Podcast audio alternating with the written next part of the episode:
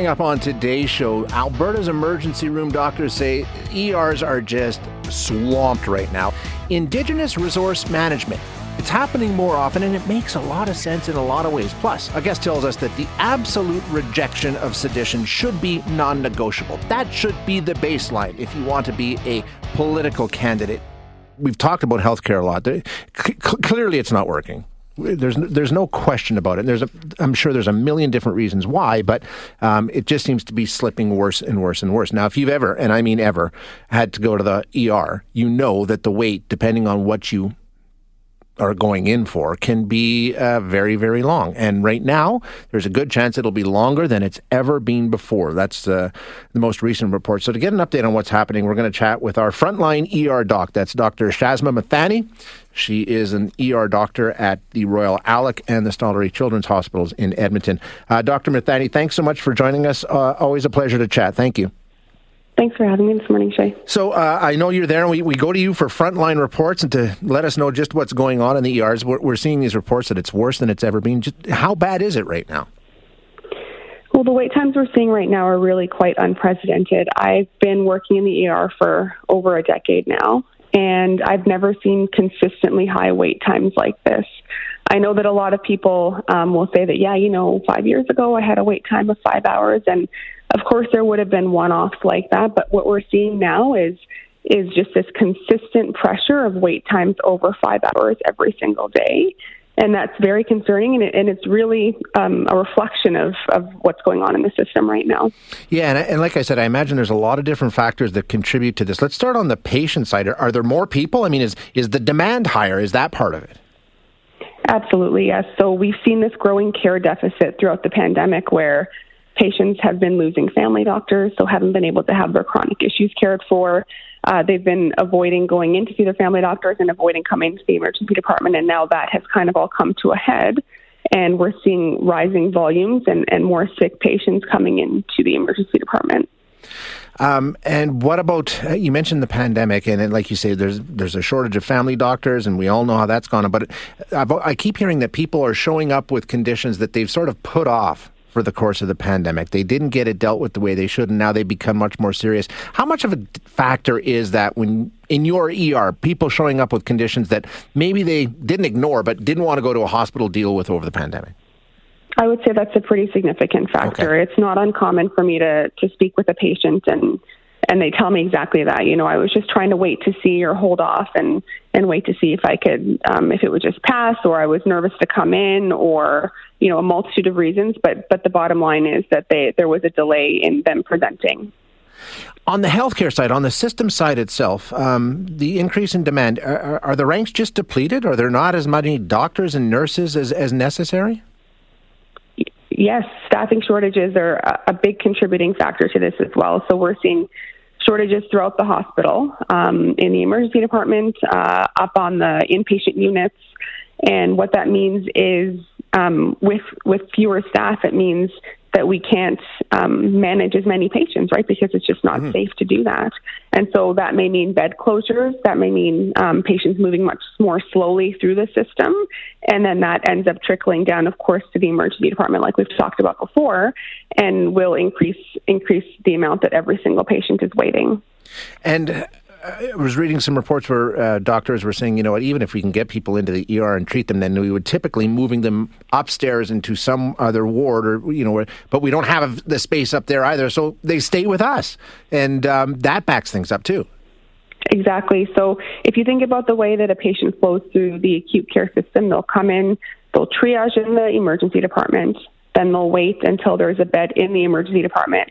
They'll get their emergency care, and if they have to be admitted, they have to then wait for a bed upstairs. And so, of course, if there are no beds upstairs, they can't move out, and then the next person can't move into the ER, and that just basically creates this backlog of, of patient movement, and then again increases the wait times.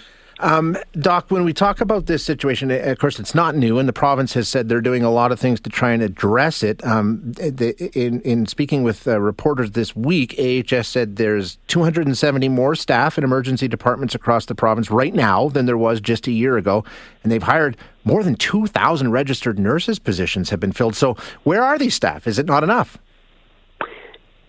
I mean, the bottom line is it's not enough. I, I don't know where they're going. Um, I don't know the details of that, but the, there are a couple of uh, concerns with that. The main one being um, when we look at places like um, kind of high acuity places like the emergency department and the ICU, for example, um, it's important to have a certain ratio of experienced nurses, right? Because this is the sickest of the sick for patients.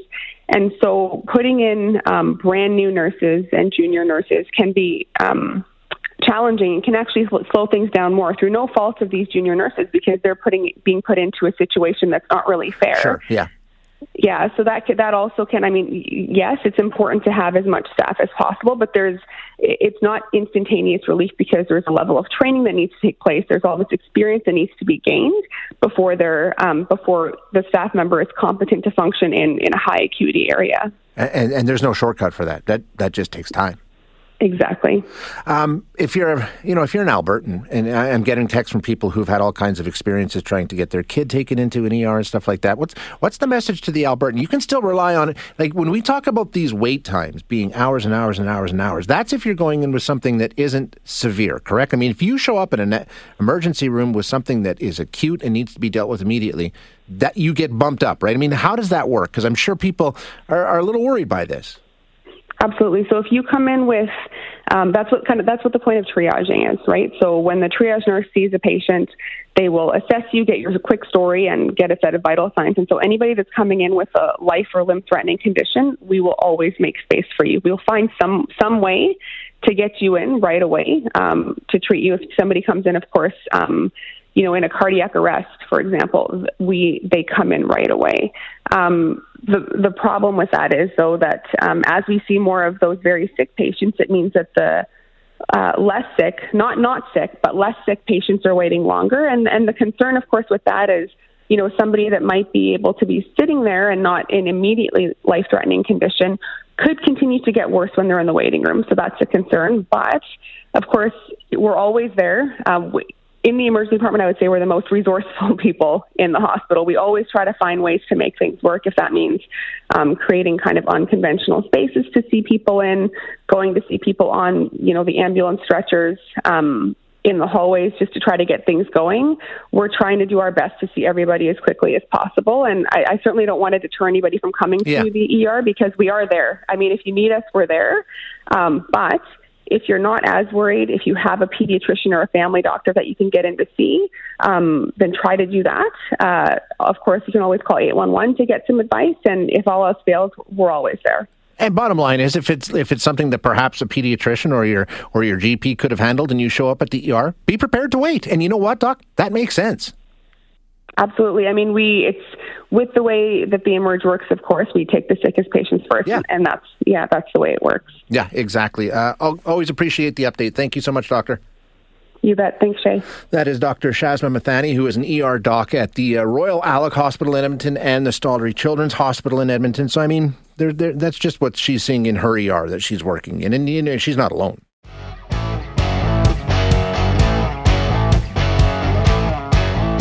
Talking about resource management. And um, we're talking here about wildlife and, and, and, other things like that, and sort of how getting indigenous communities and indigenous culture involved in resource management um, has been happening more successfully in some areas, why it needs to be done. It's it's going to be a very interesting um, discussion. We're going to get into it now. Joining us is J.P. Gladue, who's a senior fellow at the Macdonald Laurier Institute and an Indigenous business leader. Uh, J.P., thanks so much for joining us. I really appreciate your time. No, thanks for taking interest in this subject, Shay. Yeah, it's a really interesting subject, I think. And, and I mean, just to sort of define what we're talking about, we're talking about more and more instances where Indigenous leadership is, is involved in resource management, right? And it, it, it's, it's, we're seeing beneficial results from it. Yeah, absolutely, we are.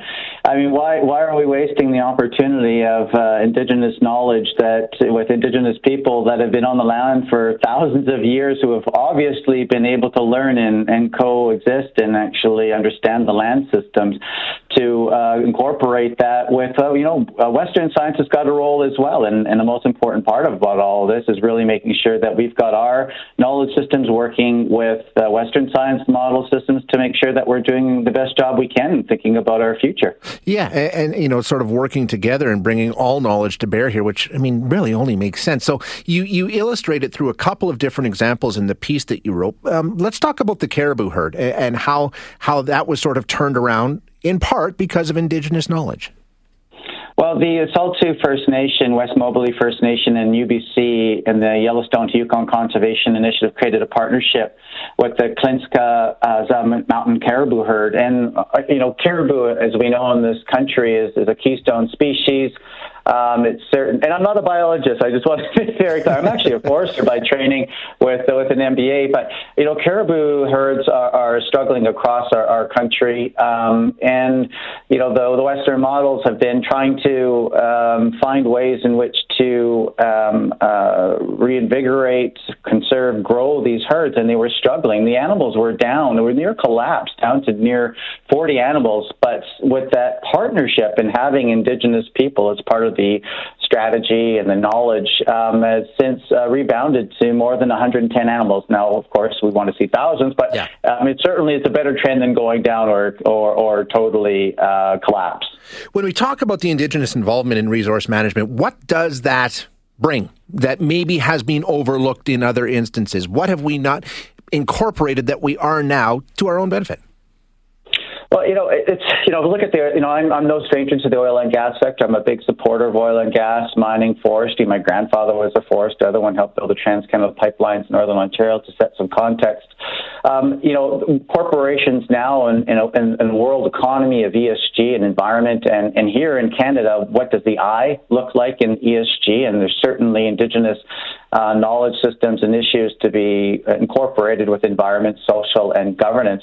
Um, you know, our corporations are waking up um, to the reality that uh, we've got to do better. The world is, ex- is expecting more, and if we're going to get our projects off the ground, um, we've got to make sure that we do a better job of including Indigenous people in in everything from project inception to construction to operations, and you know what we're getting to in the um, into the the, uh, the, the shutting down and, and, reclamation of our lands, and having Indigenous people and, and you know the, the, communities in, in Fort McMurray region who have been helping restore uh, oil sands when they're when they're down uh, when they're finished, and you know we're seeing that you know the buffalo herd, the bison herds are coming back. There's more diversity, uh, and and that's good. That's good for business. It's good for the relationships. Um, it's you know it's our, our, we we we struggled uh, as of late in our relationships, and you know these are opportunities to build those relationships between Indigenous and corporations and government. So it's it's relationships.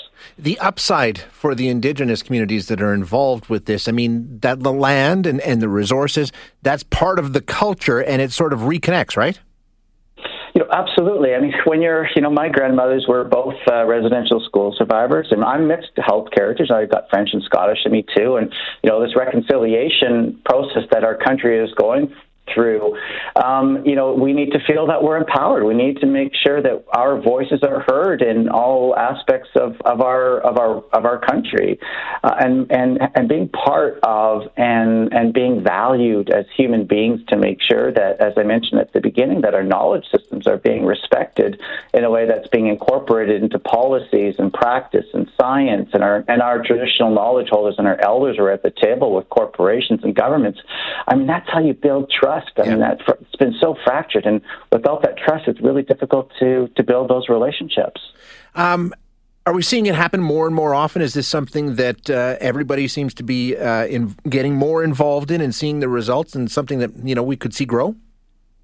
No, yeah, hundred percent, Shay. We're starting to see it right across right across the country. Um, but, but I do want to put a little bit of a cautious note on this, and, and I'll even just use my own community. I'm from uh, from a community called Bingwi Neyaashi, Anishinaabe, which is just in northern Ontario. Um, and there's uh, there's you know I'm a hunter. I'm on the land as much as I possibly can, and I and I obviously socialize a lot with my fellow Indigenous hunters. And we're talking to non-Indigenous hunters who are um, uh, are being issued a, a, a, We're really puzzled why the MNR is is issuing so many cow tags because the cows we don't hunt the cows unless necessary. Um, because those are our future breeders for our, our herds, and, and we're understanding that they're actually, and to counter to the the previous story around bringing caribou back in the region, and the, environment's not conducive to it um, uh, anymore. Uh, there's there's lots of wolves. The deer are starting to push our moose out, and so in that in that instance, we're starting to see the MNR overstepping, in our opinions, and the chiefs have been, and my chief has been very vocal about don't be making these decisions without us because we're on the land all the time. We've got an understanding of what's happening, and, and if you're going to leave us out of the picture, there's going to be issues. Uh, but but again, the northern caribou herds. I mean, the salmon stocks. Again, communities are are, are starting to push back and going like, listen, uh, DFO, you've you've been managing this since you got here, and, and you've kind of been messing it up. It's and a mess. look at the yeah. look, yeah, yeah. So we need to be, you know, Chief Patty Walker um, and uh, the uh, Vancouver Island First Nation. Uh, declared uh, control over the fishing in traditional territories, and, and good on them. Um, you know, it's time for our knowledge systems to, to step into a place where we can co-manage, or in some places, manage. In the piece, you say it seems like industry and uh, the people that are developing these resources have a better understanding of this new relationship than it sounds like government might. Would that be fair?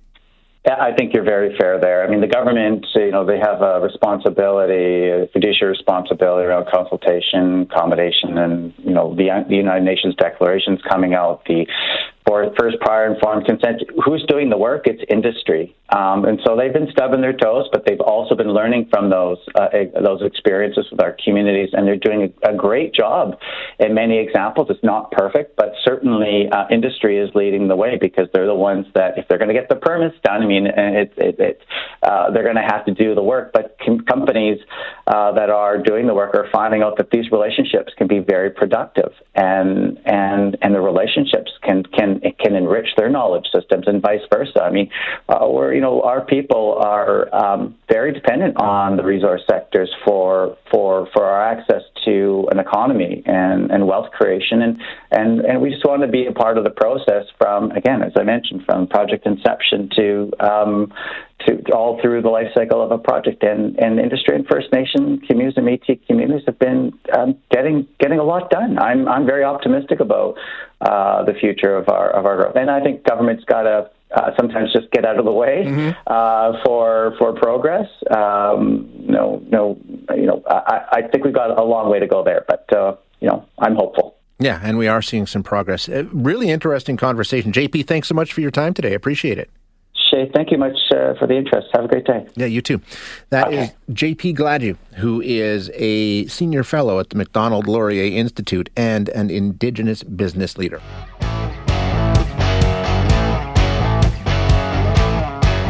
We've also spent a lot of time talking about the state of politics in our province and in our country. And we are currently, uh, and you know, this conversations revolve largely around conservative politics right now. And the reason being, we have leadership races provincially and federally with the Conservative Party. So we're sort of seeing different conservative candidates align themselves with this group, that group, this movement, that movement, and and um, you know, and then we argue about whether they've gone too far or not far enough. And that's the way that it works. But is there some bedrock? Is there some areas that it's just okay? We all agree. We all say this is a line that no political candidate should cross. And if they do, it's disqualifying. Do we have that? Does that exist in this country? Um, should it? Uh, we're going to chat now with Hugh Segal. Um, Hugh is a Matthews Fellow at the Queen's School of Policy Studies, former Chief of Staff to Prime Minister Brian Mulroney, and a former Associate Cabinet Secretary in Ontario for Federal Provincial Relations. Uh, Mr. Segal, thank you so much for your time. It's a pleasure to chat once again. Well, I'm glad to be here with you. It's a conversation that I, I spent a lot of time thinking about, and uh, I'm glad we have a chance to talk about it. Uh, we're going to be sort of bouncing around off your piece that you wrote recently, and in it, you draw parallels between the January 6th hearings and the January 6th incident in the United States and the recent activity we saw in Canada. Where do you see the similarities? Well, um, we had, as as uh, your listeners will remember, uh, the occupation of the national capital downtown of the of, uh, of Ottawa uh, by the Truckers' Freedom Convoy, uh, and it went on for many many weeks before the um, uh, the police got the authority to move people out as peacefully as possible.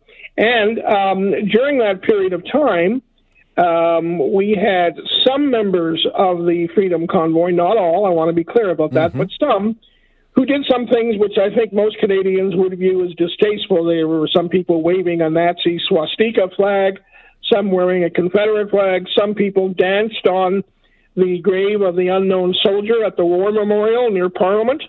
And and uh, and those are the sorts of things which I think most members of the convoy would have been unhappy about, and certainly it was not something which endeared the uh, Freedom Convoy to the vast majority of Canadians. One of the things that happened in that process was uh, when the convoy arrived, uh, a group of members of the Freedom Convoy issued a memorandum of understanding. And that memorandum of understanding called for the Governor General, who I remind your listeners is not elected, and the Senate, who I remind your listeners is not elected. I know that because I was a member of it for about 10 years, um, to remove the Prime Minister, who I remind, I, re- I remind your listeners was duly elected under our democratic process, and replace him with a, um, a tripartite circumstance where the Governor General, the Senate, and representatives of the truckers' convoy would constitute the new government. Now, uh, under the Criminal Code of Canada, removing a duly elected government by something other than a democratic election is called sedition. And as many of your listeners and viewers who are watching the hearings in Washington may have seen, there's been quite a bit of coverage that many of the people who were part of the insurrection on January the 6th in Washington have been charged with seditious conspiracy. In other words, they were planning to remove the constitutional capacity of the vice president and the U.S. Congress to confirm the election results and to do so by use of force. So, the point that I tried to make in my piece in the Globe was that um, it's not acceptable in any democracy for any person seeking high office to um, be in either in favor of or ambivalent about uh, using sedition as a way to change a government. We change governments in this country through elections where people get to vote. We sometimes get rid of governments because the government loses a confidence vote in the House of Commons, but the people voting in that confidence vote are all duly elected members of Parliament who are accountable to their constituents. So that's the point that I was trying to make, and I was focusing specifically on Pierre Poilievre because he was one of the MPs who went down from Parliament Hill and met with the truckers and was supportive of what they were doing and had photographs taken.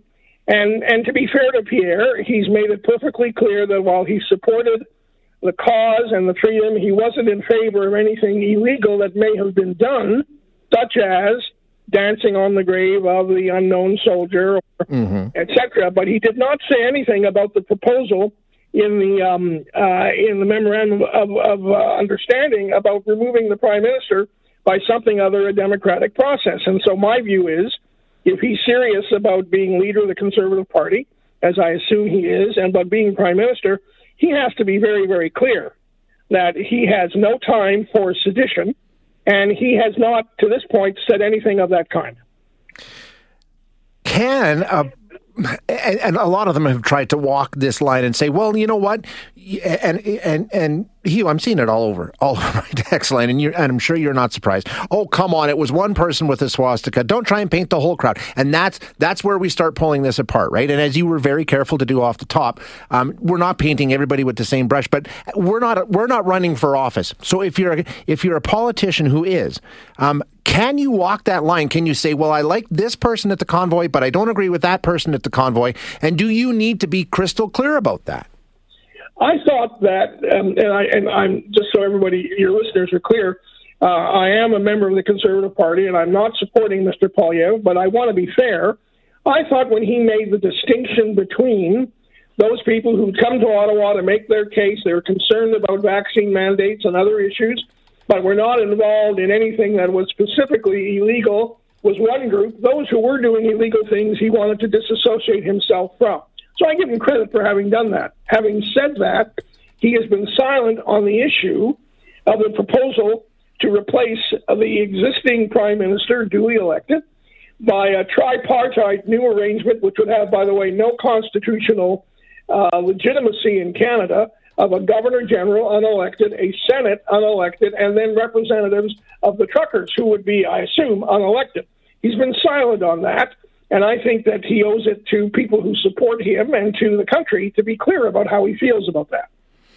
Um, when we take a look at this, you know why they don't. Um, and, you know, here's my text line just telling you, uh, you know, and during the convoy, Trudeau hit and illegally invoked the Emergency Act, and now he's lying about it. The reason he's doing it is because there's a there's support there there's there's support there in a, in a in a in a way. It's cutting off some of your support to come out and say this was wrong. And we've seen all kinds of different conservative candidates jumping around this position as they run for the leadership. Jean Charest has been very vocal about it and saying this was a disaster. It was a crime. It shouldn't have happened. But other than that it's all sort of shades of gray. Well I think you're right. And I think quite frankly if we let's assume for a moment that a whole bunch of Canadians would like to remove the present government at the next election. Let's let's let's assume for a moment that all of the people seeking the conservative leadership want to be the leader of the party that does that because they want to be successful politically. All of that is great.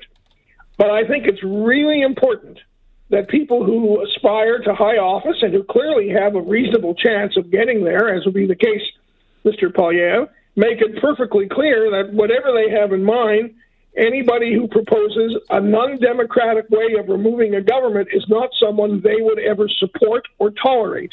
Because if they are not clear about that, they leave the door open to a whole bunch of folk on the fringes, far right, far left, who may be involved, in fact, in suggesting that we really shouldn't wait for elections. They're such a pain in the neck.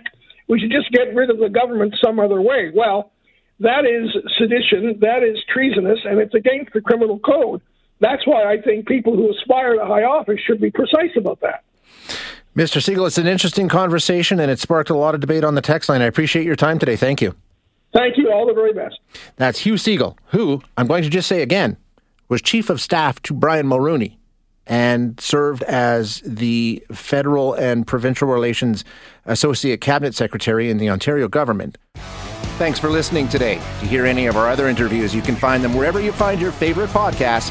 And if you like what you hear, don't forget to rate and review us.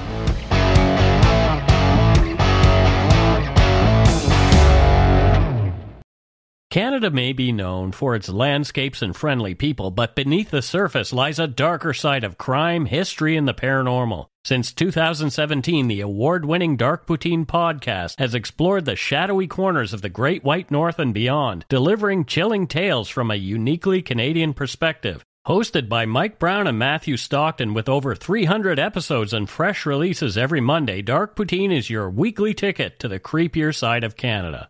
Listen to Dark Poutine on Apple, Spotify, Amazon Music, or wherever you get your podcasts.